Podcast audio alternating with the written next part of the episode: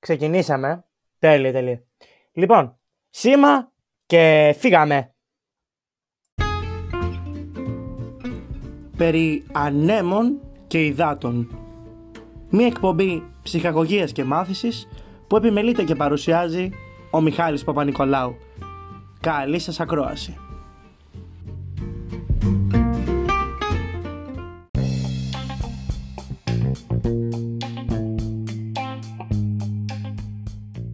Και τώρα πια μπορούμε να πούμε ότι ξεκινήσαμε και επισήμως. Φίλες και φίλοι του διαδικτυακού ραδιοφώνου, σας καλησπερίζω στην εκπομπή περί ανέμων και υδάτων.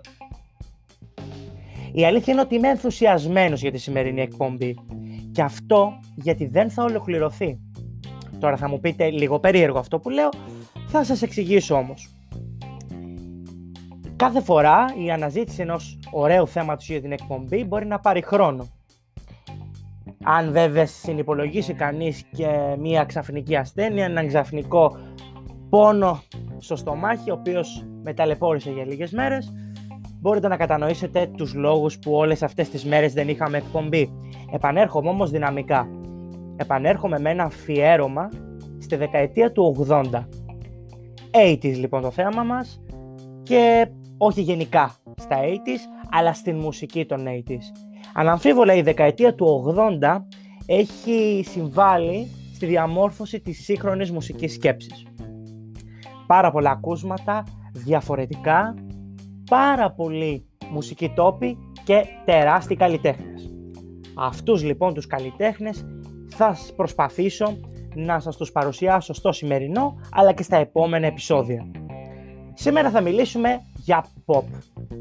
Αν κάποιος θέλει να βάλει έναν τίτλο στη δεκαετία του 80, αυτός είναι η δεκαετία του χορού και της δίσκο.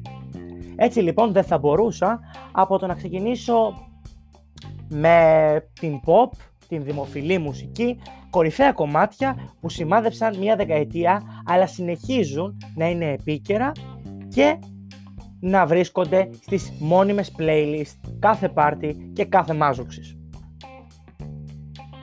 Θα ξεκινήσουμε λοιπόν να μιλάμε για αυτά τα τραγούδια, θα ακούσουμε κάποια χαρακτηριστικά αποσπάσματα από το καθένα, θα μάθουμε λίγα περισσότερα για την ιστορία των τραγουδιών. Και φυσικά θα παραλληλήσουμε την μουσική πορεία αυτής της δεκαετίας, καθώς θα το ξεκινήσουμε χρονολογικά, με κάποια πολύ βασικά γεγονότα, ιστορικά. Πάμε λοιπόν να ξεκινήσουμε από το πρώτο μας τραγούδι.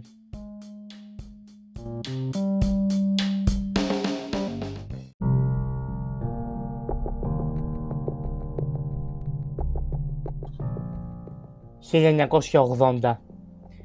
Δύο ιστορικά πολυκαταστήματα της Αθήνας, το Μινιόν και ο Κατράτζος, τυλίγονται στις φλόγες και επί της ουσίας καταστρέφονται. Η υποψία ότι πρόκειται για εμπρισμό επιβεβαιώνεται λίγες μέρες αργότερα όταν η επαναστατική οργάνωση Οκτώβρης του 80 ανέλαβε την ευθύνη για τις δύο πυρκαγιές.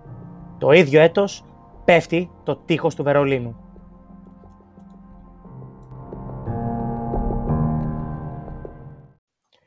Πρώτο σταθμός της μουσικής μας πορείας, το Enola Gay, ένα αντιπολεμικό κομμάτι από το βρετανικό συγκρότημα Orchestral Manoeuvres in the Dark ή αλλιώς OMD. Το μοναδικό single από το album Organization που έβγαλε η μπάντα το 1980. Οι στίχοι του τραγουδιού αναφέρονται στο βομβαρδισμό της Χειροσύμα στις 6 Αυγούστου του 1945. Ενώ Γκέι ονομαζόταν το αεροσκάφος που μετέφερε την βόμβα, την ατομική βόμβα, με ονομασία Little Boy και σκόρπισε το θάνατο σε περισσότερους από 100.000 ανθρώπους. Αυτό λοιπόν το κομμάτι που έμεινε για καιρό στην κορυφή του Billboard και πούλησε περισσότερα από 5 εκατομμύρια αντίτυπα και κατατάχθηκε σε ένα από τα μεγαλύτερα hit. Πάμε να ακούσουμε αμέσως τώρα.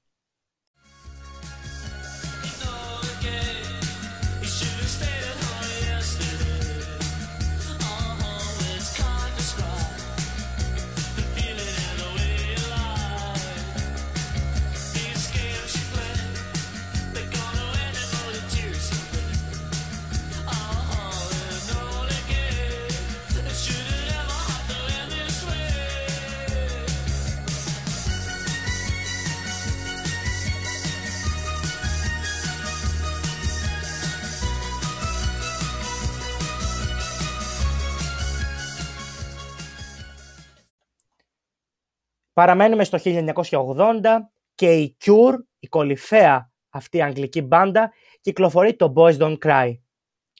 Το τραγούδι κυκλοφόρησε τον Ιούνιο του 1979, αλλά μας συστήνεται ουσιαστικά το 1980. Στη χουργή ο Michael Dempsey, Robert Smith και Lord Tolhurst. Οι στίχοι βέβαια του τραγουδιού μιλούν για έναν άντρα, ο οποίος έχει βαρεθεί να προσπαθεί να κερδίσει την αγάπη που έχασε και προσπαθεί να κρύψει τα πραγματικά του συναισθήματα. Ακούμε και επιστρέφουμε.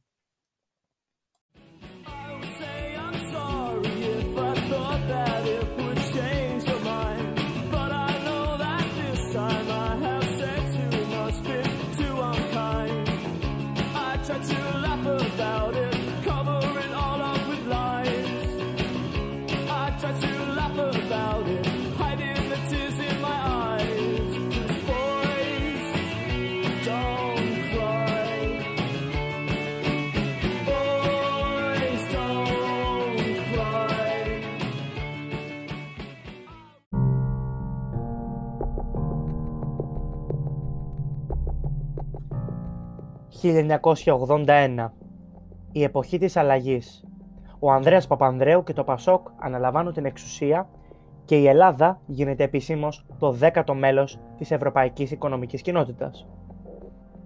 Ο Ολυμπιακός πέτυχε 6 γκολ κόντρα στην ΑΕΚ στο στάδιο Γιώργος Καραϊσκάκης, αλλά ο αγώνας μένει στην ιστορία για τον θάνατο 21 ανθρώπων οι οποίοι υποδοπατήθηκαν μπροστά στην κλειστή ή μισόκλειστη κατά άλλους θύρα 7 της εξόδου, την ώρα που ο αγώνας ολοκληρωνόταν. Μέχρι και σήμερα γίνεται μνημόσυνο προς τιμήν των θυμάτων της θύρας 7. Την ίδια εποχή, 10 άνθρωποι χάνουν τη ζωή τους, εκατοντάδες τραυματίζονται, χιλιάδες βλέπουν τα σπίτια τους καταστραμμένα. Είναι ο απολογισμός του σεισμού των 6,7 ρίχτερ με επίκεντρο τις Αλκιονίδες νήσους του Κορινθιακού κόλπου. Η πρώτη φορά στη σύγχρονη ιστορία που οι κάτοικοι της πρωτεύουσα και των γειτονικών περιοχών, φοβούμενοι πιθανούς μετασυσμούς, διανυκτερεύουν σε σκηνές ή στα αυτοκίνητά τους.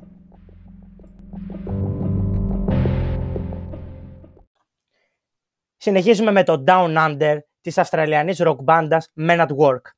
Κυκλοφόρησε κανονικά το 1980, αλλά η ανανεωμένη της έκδοση βγήκε το 1981 και ήταν το τρίτο single από το album Business As Usual. Το τραγούδι έγινε number one στην Αυστραλία το Δεκέμβριο του 1981 και κατόπιν κατέκτησε και τη Νέα Ζηλανδία τον Φεβρουάριο του 1982. Οι στίχοι του Down Under μιλούν για έναν Αυστραλιανό ο οποίος ταξιδεύει σε όλο τον κόσμο και συναντά ανθρώπους που ενδιαφέρονται για τη χώρα του. Η ιστορία βασίζεται εν μέρη σε διηγήσεις και γεγονότα που έζησε ο τραγουδιστής Colin Hay.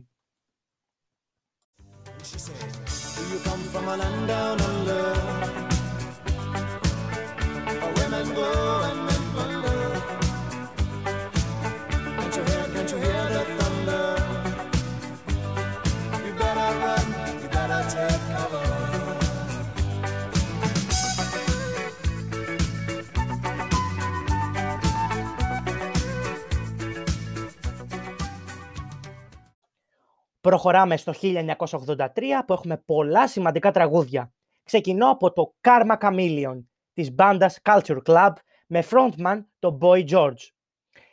Το τραγούδι περιλαμβάνεται στο album Color by Numbers του 1983 και κυκλοφόρησε το Σεπτέμβρη του ίδιου έτους. Έμεινε τρεις εβδομάδες στην κορυφή του Billboard μέχρι και τις αρχές του 1984. Όπως ο ίδιος ο Boy George είπε, οι στίχοι μιλούν για την εκδίκηση που δέχεται ένας άνθρωπος που πράττει άδικα μέσω του κάρμα. Άλλωστε το κάρμα είναι πάντα αυτό που φέρνει τη δικαιοσύνη. Ο Boy George κατηγορήθηκε ότι είχε κλέψει τους στίχους για το συγκεκριμένο κομμάτι. Όπως ο ίδιος όμως υποστήριξε, βρισκόταν σε διακοπές στην Αίγυπτο, ενώ όλα τα μέλη της μπάντας διαφώνησαν με το να κυκλοφορήσει το συγκεκριμένο κομμάτι εξαιτίας του ήχου που θύμιζε western. Ακούμε και επιστρέφουμε.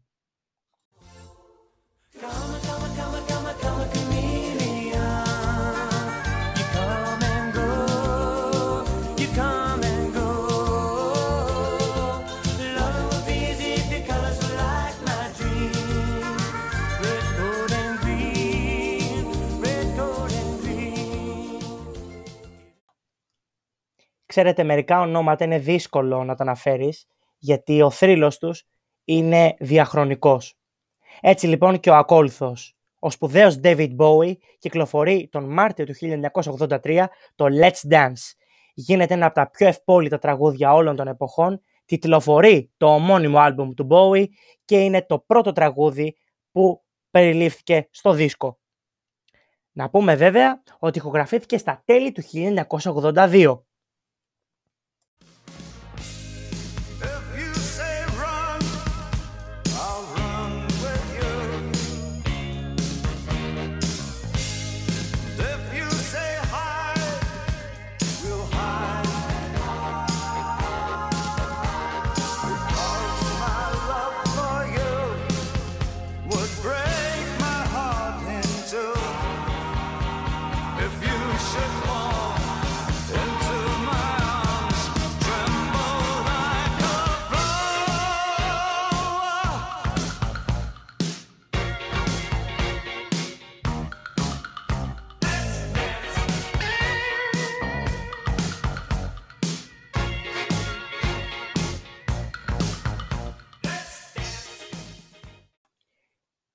Συνεχίζουμε με Girls Just Want to Have Fun και Cindy Lauper. Ένα τραγούδι που μιλάει για τις ίσες ευκαιρίες της γυναίκας με τον άνδρα. Ηχογραφήθηκε για πρώτη φορά το 1979 και κυκλοφόρησε ως single το 1983 από τη Cindy Lauper. Πρέπει να πούμε σε αυτό το σημείο ότι η Lauper για το συγκεκριμένο κομμάτι έλαβε βραβείο Grammy, ενώ περιλαμβανόταν στο άλμπουμ της She's So Unusual που κυκλοφόρησε το ίδιο έτος.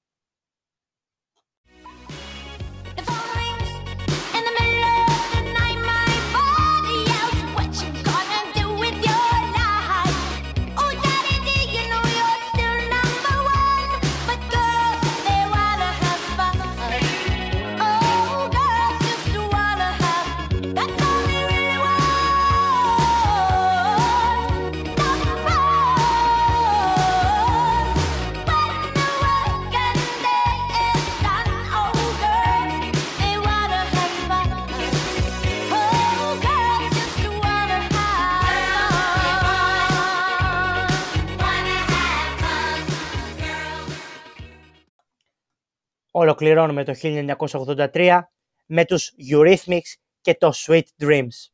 Ένα τραγούδι που έσπασε τα ταμεία παγκοσμίως και έμεινε στην θέση 1 του Billboard αλλά και στη θέση 2 του UK Singles Chart. Το τραγούδι συνδυάζει στοιχεία από synthesizer και ηλεκτρονική μουσική, κατά επιθυμία της Annie Lennox και του Dave Stewart που στελέχωσαν το μουσικό ντουέτο Eurythmics που έκανε τεράστια επιτυχία με το συγκεκριμένο κομμάτι. Το τραγούδι συμπεριλαμβανόταν στο ομώνυμο άλμπουμ που κυκλοφόρησε στις αρχές του 83.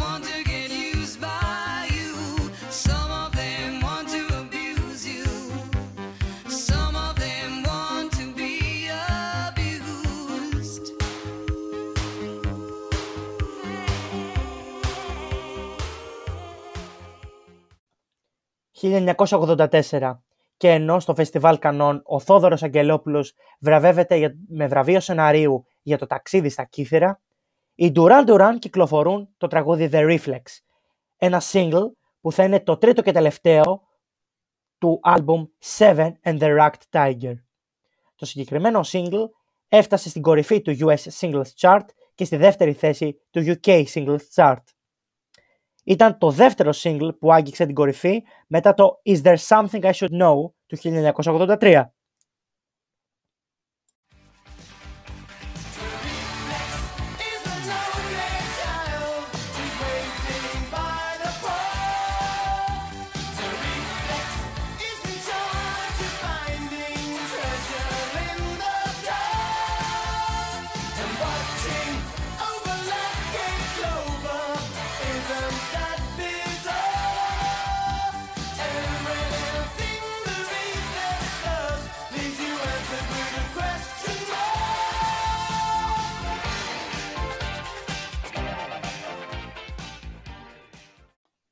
Το επόμενο κομμάτι είναι ένας θρύλος της δεκαετίας του 80.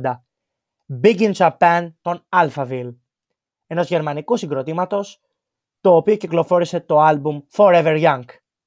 Το συγκεκριμένο single έκανε τεράστια επιτυχία σε Γερμανία, Σουηδία και Ελβετία, ενώ άγγιξε τη θέση 8 στο UK Singles Chart. Επίσης, άγγιξε την κορυφή στο Hot Dance Club Play τον Δεκέμβριο του 1984. Οι στίχοι μιλούν για δύο φίλους που είχαν εμπλακεί με τα ναρκωτικά και προσπαθούν να φανταστούν τη ζωή τους χωρίς την χρήση ουσιών. Το ρεφρέν Big in Japan συμβολίζει την ιδέα του να είσαι επιτυχημένος σε έναν άλλο κόσμο.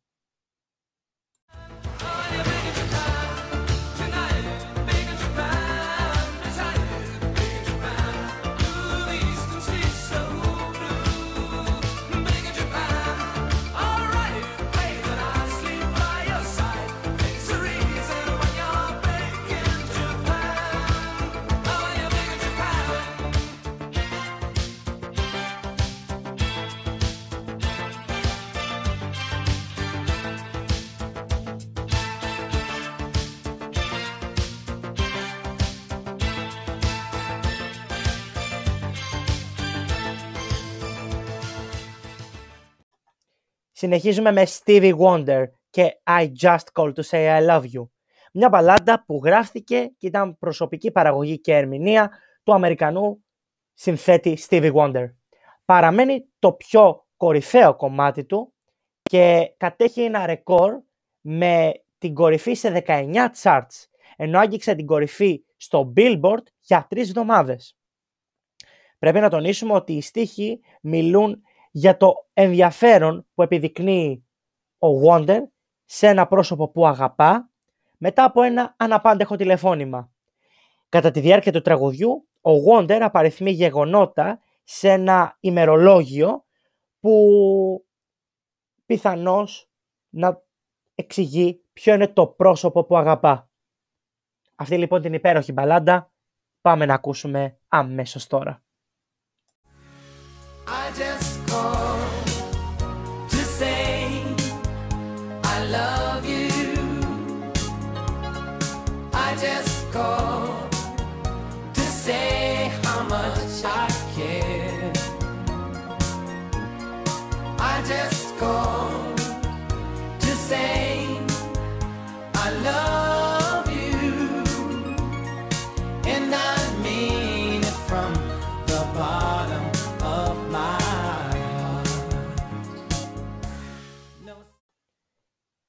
Συνεχίζουμε με Dancing in the Dark, ένα κομμάτι που έγραψε και ερμήνευσε ένας από τους μεγαλύτερους Αμερικανούς ροκ τραγουδίστες, ο Bruce Springsteen.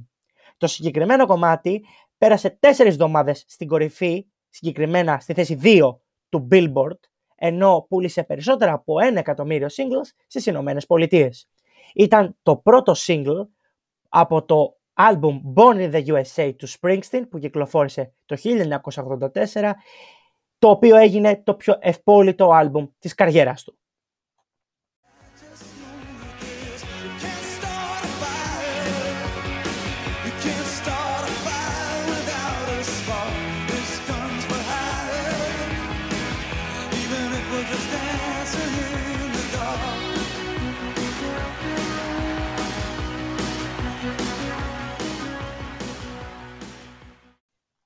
Συνεχίζουμε με Bonnie Tyler, Holding Out for a Hero, ένα τραγούδι από το soundtrack της ταινίας Footloose του 1984.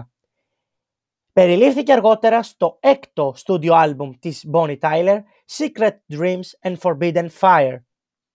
Το συγκεκριμένο τραγούδι ήταν παραγωγή του Gene Steinman, ο οποίος έγραψε μαζί με τον Dean Pitchford και τους στίχους.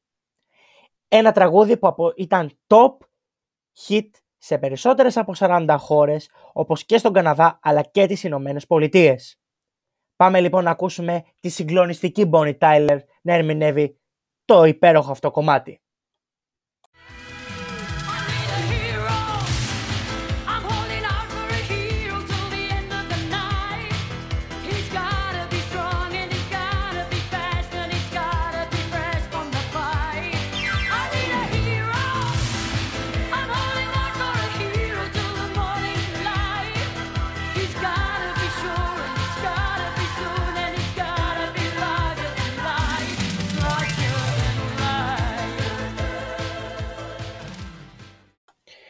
Ολοκληρώνουμε το 1984 με το Self-Control της Laura Branigan.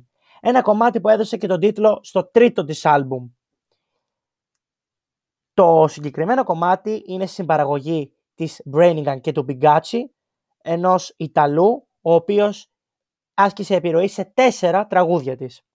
Το συγκεκριμένο βέβαια ήταν το μοναδικό που συνδετέθη πρώτα στα αγγλικά και κατόπιν μεταφράστηκε και στα ιταλικά.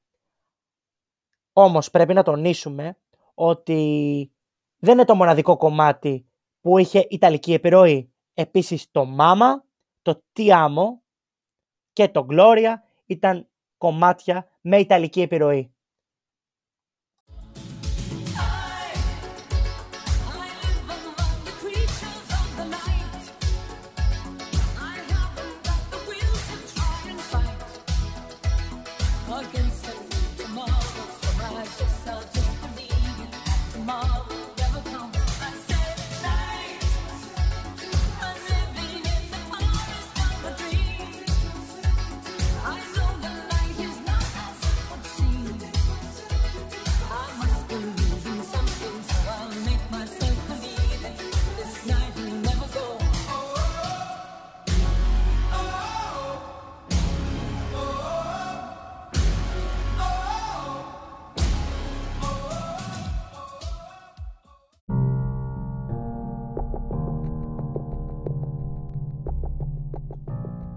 ...1985. Μέλη της 17 Νοέμβρη πλησιάζουν το αυτοκίνητο του Νίκου Μονφεράτου, εκδότη της εφημερίδας Απογευματινή, και τον δολοφονούν, ενώ νεκρός πέφτει και ο οδηγός του. Ο Παναθηναϊκός χάνει με 4-0 από τη Λίβερπουρ στην Αγγλία στον ημιτελικό του κυπέλου πρωταθλητριών. Σε μια επεισοδιακή ψηφοφορία που έμεινε στην ιστορία για τα χρωματιστά ψηφοδέλτια, εκλέγεται τελικά πρόεδρος της Δημοκρατίας ο Χρήστος Ατζετάκης. Το Πασόκ κερδίζει δεύτερη συνεχόμενη φορά τις εκλογές, ενώ το αεροσκάφος της TWA που απογειώνεται από το ελληνικό με προορισμό τη Ρώμη καταλαμβάνεται από δύο αεροπειρατές λιβανέζικης καταγωγής. Το αεροπλάνο τελικά προσγειώθηκε στη Μάλτα, όπου επενέβησαν Αιγύπτιοι κομάντο προσπαθώντας να το ανακαταλάβουν. Απολογισμός 60 νεκροί, εκ των οποίων 12 ήταν Έλληνες. Αρχίζουν να προβάλλονται από την ΕΡΤ πολλές παιδικές σειρές, ενώ το Νοέμβριο δολοφονείται ο μαθητής Μιχάλης Καλτεζάς ηλικίας 15 χρονών στην επέτειο του Πολυτεχνείου.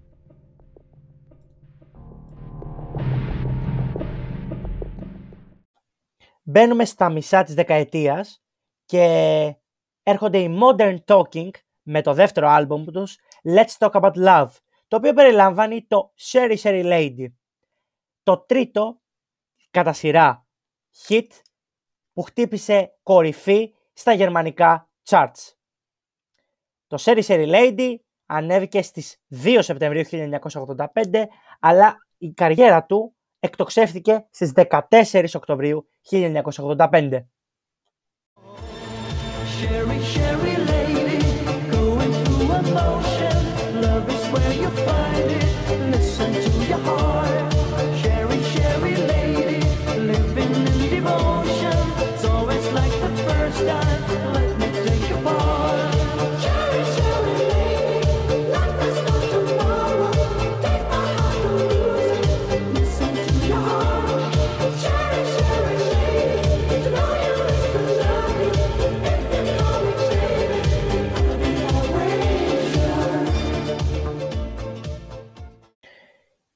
Συνεχίζουμε στο 1985 με τη Sandra και το In the Heat of the Night.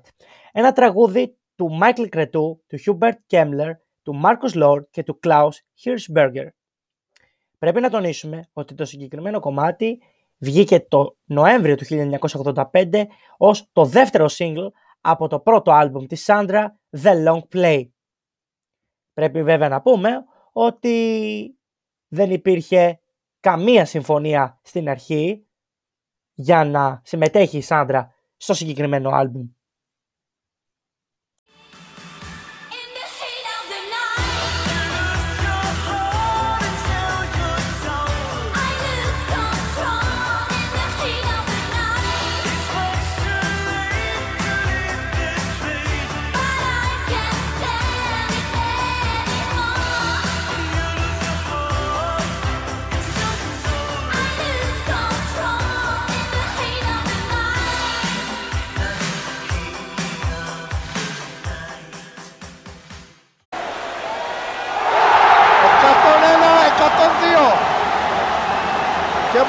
Δευτερόλεπτα. Προσοχή μόνο, μην επωφεληθούν οι Σοβιετικοί από αυτά τα 4 δευτερόλεπτα.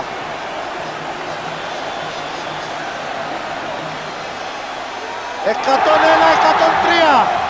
Θέλει προσοχή ο Βάλτερς για τον Γιωβάησα σε την τριών πόντων και η μπάλα έξω. Είναι το τέλος.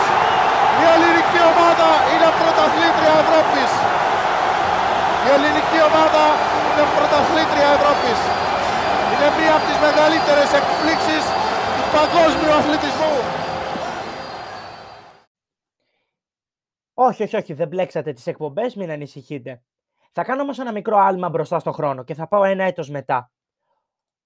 Ο Αργύρης Καμπούρης ευστοχεί και στις δύο ελεύθερες βολές στον τελικό με τη Σοβιετική Ένωση. Και ο Γιωβάησα αστοχεί στην τελευταία φάση. Είναι το τέλος, φωνάζει τότε από το μικρόφωνο ο Φίλιππος Συρίγος. Η Ελλάδα είναι πρωταθλήτρια Ευρώπης. Πρέπει να πούμε ότι εκείνη η βραδιά που μένει στην ιστορία ως η ακμή του ελληνικού μπάσκετ συνδυάστηκε με ένα κομμάτι που μας έρχεται από το 1986. Επιστρέφω λοιπόν στην κανονική ροή του χρόνου και σας λέω ότι το The Final Countdown, το σπουδαίο αυτό τραγούδι της μπάντας Europe, βγήκε το 1986. Θεωρείται ότι οι στίχοι του έχουν επηρεαστεί από το Space Oddity του David Bowie. Αρχικά λειτουργήσε ως έναρξη στα live των Europe. Σύντομα όμως έγινε το πρώτο single και τιτλοφόρησε το τρίτο άλμπουμ του συγκρότηματος. Έγινε κορυφή στα charts περισσότερων από 25 χωρών, περιλαμβανομένου του Ηνωμένου Βασιλείου, αλλά και των Ηνωμένων Πολιτειών.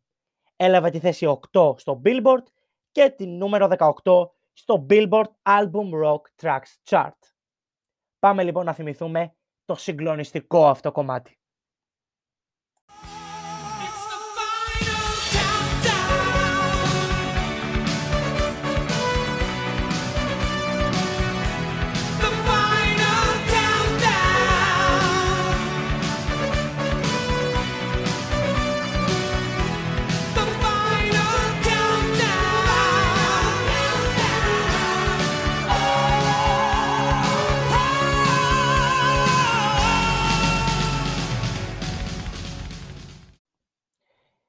Για τη συνέχεια, Kim Wilde και You Keep Me Hanging On.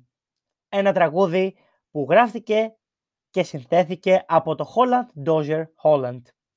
Ηχογραφήθηκε για πρώτη φορά το 1966 από το αμερικανικό group The Supremes, αγγίζοντας την πρώτη θέση στο Billboard.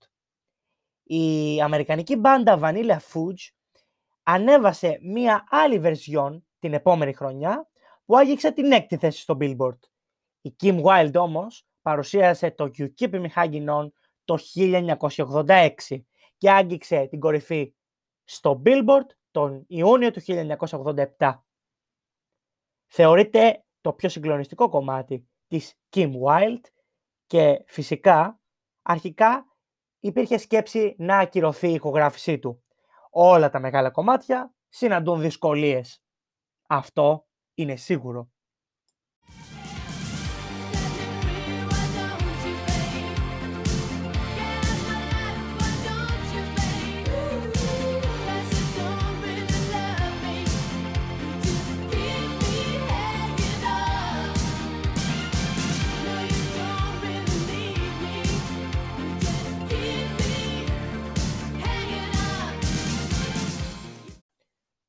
Και τώρα έρχεται η βασίλισσα της pop.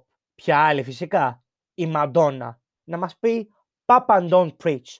Ένα τραγούδι που περιλαμβάνεται στο άλμπουμ True Blue που κυκλοφόρησε το 1986 και ήταν το τρίτο κατά σειρά στούντιο άλμπουμ. Το τραγούδι γράφτηκε από τον Brian Elliott με στίχους και της Μαντόνα, η οποία ανέλαβε και την παραγωγή του μαζί με τον Stephen Bray. Ήταν το δεύτερο single από το έτος 1986 και έγινε εμπορική επιτυχία. Θεωρήθηκε μία από τις κορυφαίες διαχρονικές επιτυχίες της Μαντόνα, αγγίζοντας για τέσσερις φορές την κορυφή στο Billboard, ενώ οι στίχοι έχουν μια ιδιαίτερη σημασία. Αναφέρονται στη ρωμαιοκαθολική παιδεία της Μαντόνα, η οποία παρουσιάζει ένα κορίτσι που έχει μείνει έγκυος και μιλάει στον πατέρα της λέγοντας του ότι αρνείται να κάνει έκτρωση, αλλά και να δώσει το παιδί για υιοθεσία. Σε αντίθεση με το γεγονός ότι οι φίλοι της της λένε να κάνει ακριβώς αυτό. Πάμε λοιπόν να το θυμηθούμε.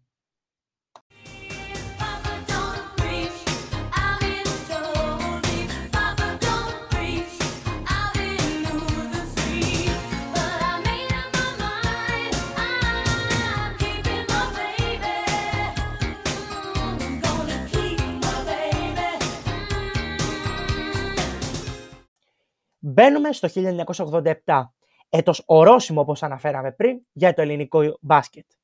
Έρχεται ο Rick Astley να μας πει Never Gonna Give You Up, το πρώτο single του Άγγλου τραγουδιστή που κυκλοφόρησε στις 27 Ιουλίου 1987. Η στίχη και η παραγωγή ήταν του Stock Aitken Waterman και αποτέλεσε μία από τις μεγαλύτερες επιτυχίες. Περιλαμβάνεται στο πρώτο άλμπουμ του Rick Astley, Whenever You Need Somebody. Έμεινε στην κορυφή του αγγλικού top chart για 5 εβδομάδες, ενώ περισσότερες από 25 χώρες το αγκάλιασαν και το έβαλαν στις κορυφές των chart τους.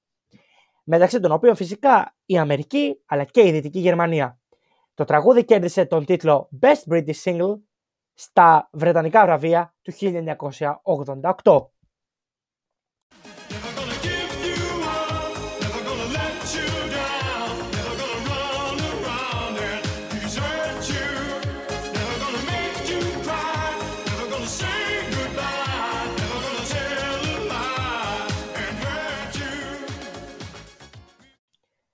Μπαίνουμε στο 1988 με το Straight Up της Paula Abdul, της κορυφαίας Αμερικανίδας τραγουδίστας και χορογράφου, η οποία όταν το ηχογράφησε για πρώτη φορά, ε, μπορούμε να πούμε ότι απογοητεύτηκε καθώς η ίδια της η μητέρα γέλασε με την προσπάθειά της και την πέταξε στα σκουπίδια. Όμως η Paula Abdul επέμεινε και τελικά κατέληξε να γίνει ένα από τα πιο εμπορικά κομμάτια της και φυσικά να μπει στην κορυφή πάρα πολλών charts. Η μουσική ήταν του Elliot Wolf και κυκλοφόρησε στις 22 Νοεμβρίου 1988 από τη Virgin Records, συνδυάζοντας pop rock, new jack swing αλλά και dance pop από το άλμπουμ Forever Your Girl, το πρώτο της Paula Abdul 1988.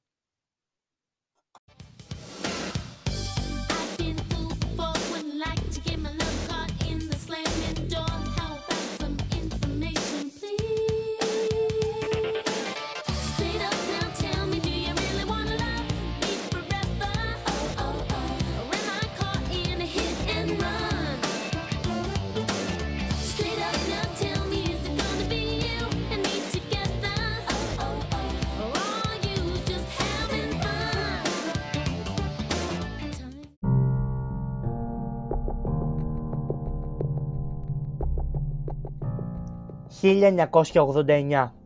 Το Ολυμπιακό στάδιο γεμίζει για να υποδεχτεί τους Pink Floyd σε μία από τις μεγαλύτερες συναυλίες που έγιναν ποτέ στην Ελλάδα. Σε σκιά του σκανδάλου Κοσκοτά διεξάγονται βουλευτικές εκλογές που οδηγούν στην κυβέρνηση συνεργασίας Νέας Δημοκρατίας και Συνασπισμού. Τρεις οπλισμένοι άνδρες, ο Λουκάς, ο Μιχάλης και ο Χάρης, πλησιάζουν τον Παύλο Πακογιάννη στην είσοδο της πολυκατοικίας όπου στεγαζόταν το γραφείο του, στην οδό Ομήρου, και τον δολοφονούν. Ξεκινά να εκπέμπει το Mega Channel, ο πρώτος ελληνικός ιδιωτικός τηλεοπτικός σταθμός. Τέλος, η νεοσυσταθήσα ορχήστρα των χρωμάτων του Μάνου Χατζηδάκη δίνει την πρώτη της συναυλία στο Παλάς.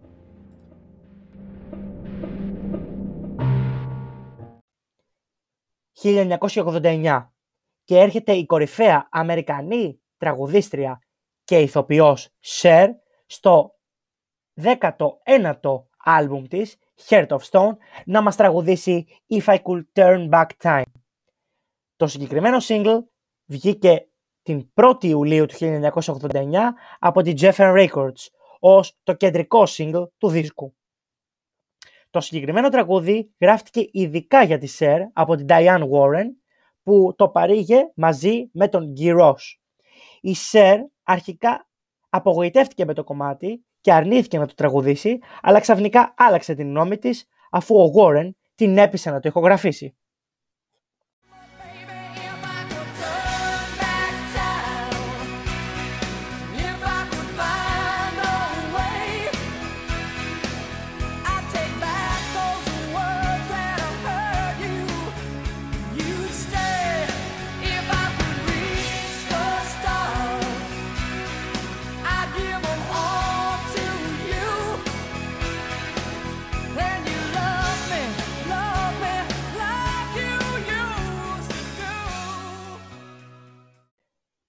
Ολοκληρώνουμε το μουσικό μας ταξίδι με το Disappear της Αυστραλιανής rock μπάντας In Excess, το δεύτερο single από το άλμπουμ τους X.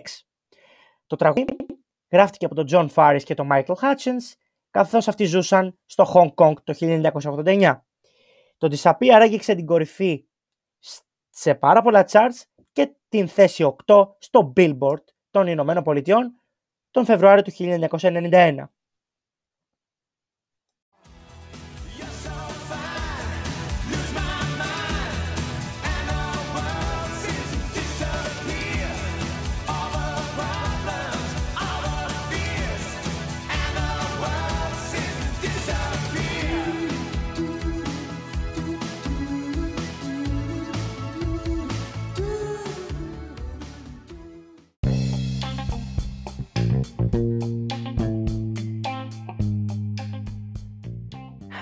Ωραία είναι τα ταξίδια, αλλά κάποια στιγμή φτάνουν στο τέλος τους. Έτσι λοιπόν και η σημερινή μας εκπομπή έφτασε στο τέλος της. Αναφίβολα η δεκαετία του 80 δημιούργησε πολλές μουσικές τάσεις, είναι βέβαιο. Σήμερα εξετάσαμε την pop και κάναμε την αρχή. Μία αρχή για κάποια επόμενα επεισόδια. Έχουμε μέλλον, έχουμε να μιλήσουμε για ταινίες, έχουμε να μιλήσουμε για rock, για metal, αλλά και για την ελληνική σκηνή. Δεν θα δικήσουμε κανένα. Σε αυτό το σημείο δεν θα μπορούσα να μην ευχαριστήσω την Βάνα Ιδόνη για την πολύτιμη στήριξή της και βοήθειά της στην προετοιμασία όχι μόνο της σημερινής αλλά και όλων των εκπομπών που έπονται. Η συμβολή της ήταν πολύτιμη και θα προσπαθήσουμε να την έχουμε μαζί μας για σχολιασμό σε κάποια από τα επόμενα επεισόδια. Περιμένω τα σχόλιά σας, με ενδιαφέρει η γνώμη σας. Η εκπομπή μας έχει αποκτήσει mail, έχει αποκτήσει σελίδα στο facebook που μπορείτε να μπείτε και να τη βρείτε ως περί ανέμων και υδάτων. Αυτά λοιπόν από μένα για σήμερα. Ελπίζω να σας άρεσε το θέμα και να κάναμε μια καλή αρχή. Εγώ ομολογώ ότι το διασκέδασα. Θα κλείσω λοιπόν και σας εύχομαι καλή συνέχεια να παραμένετε υγιείς όλοι και όλες. Δύναμη και κουράγιο. Φιλιά πολλά!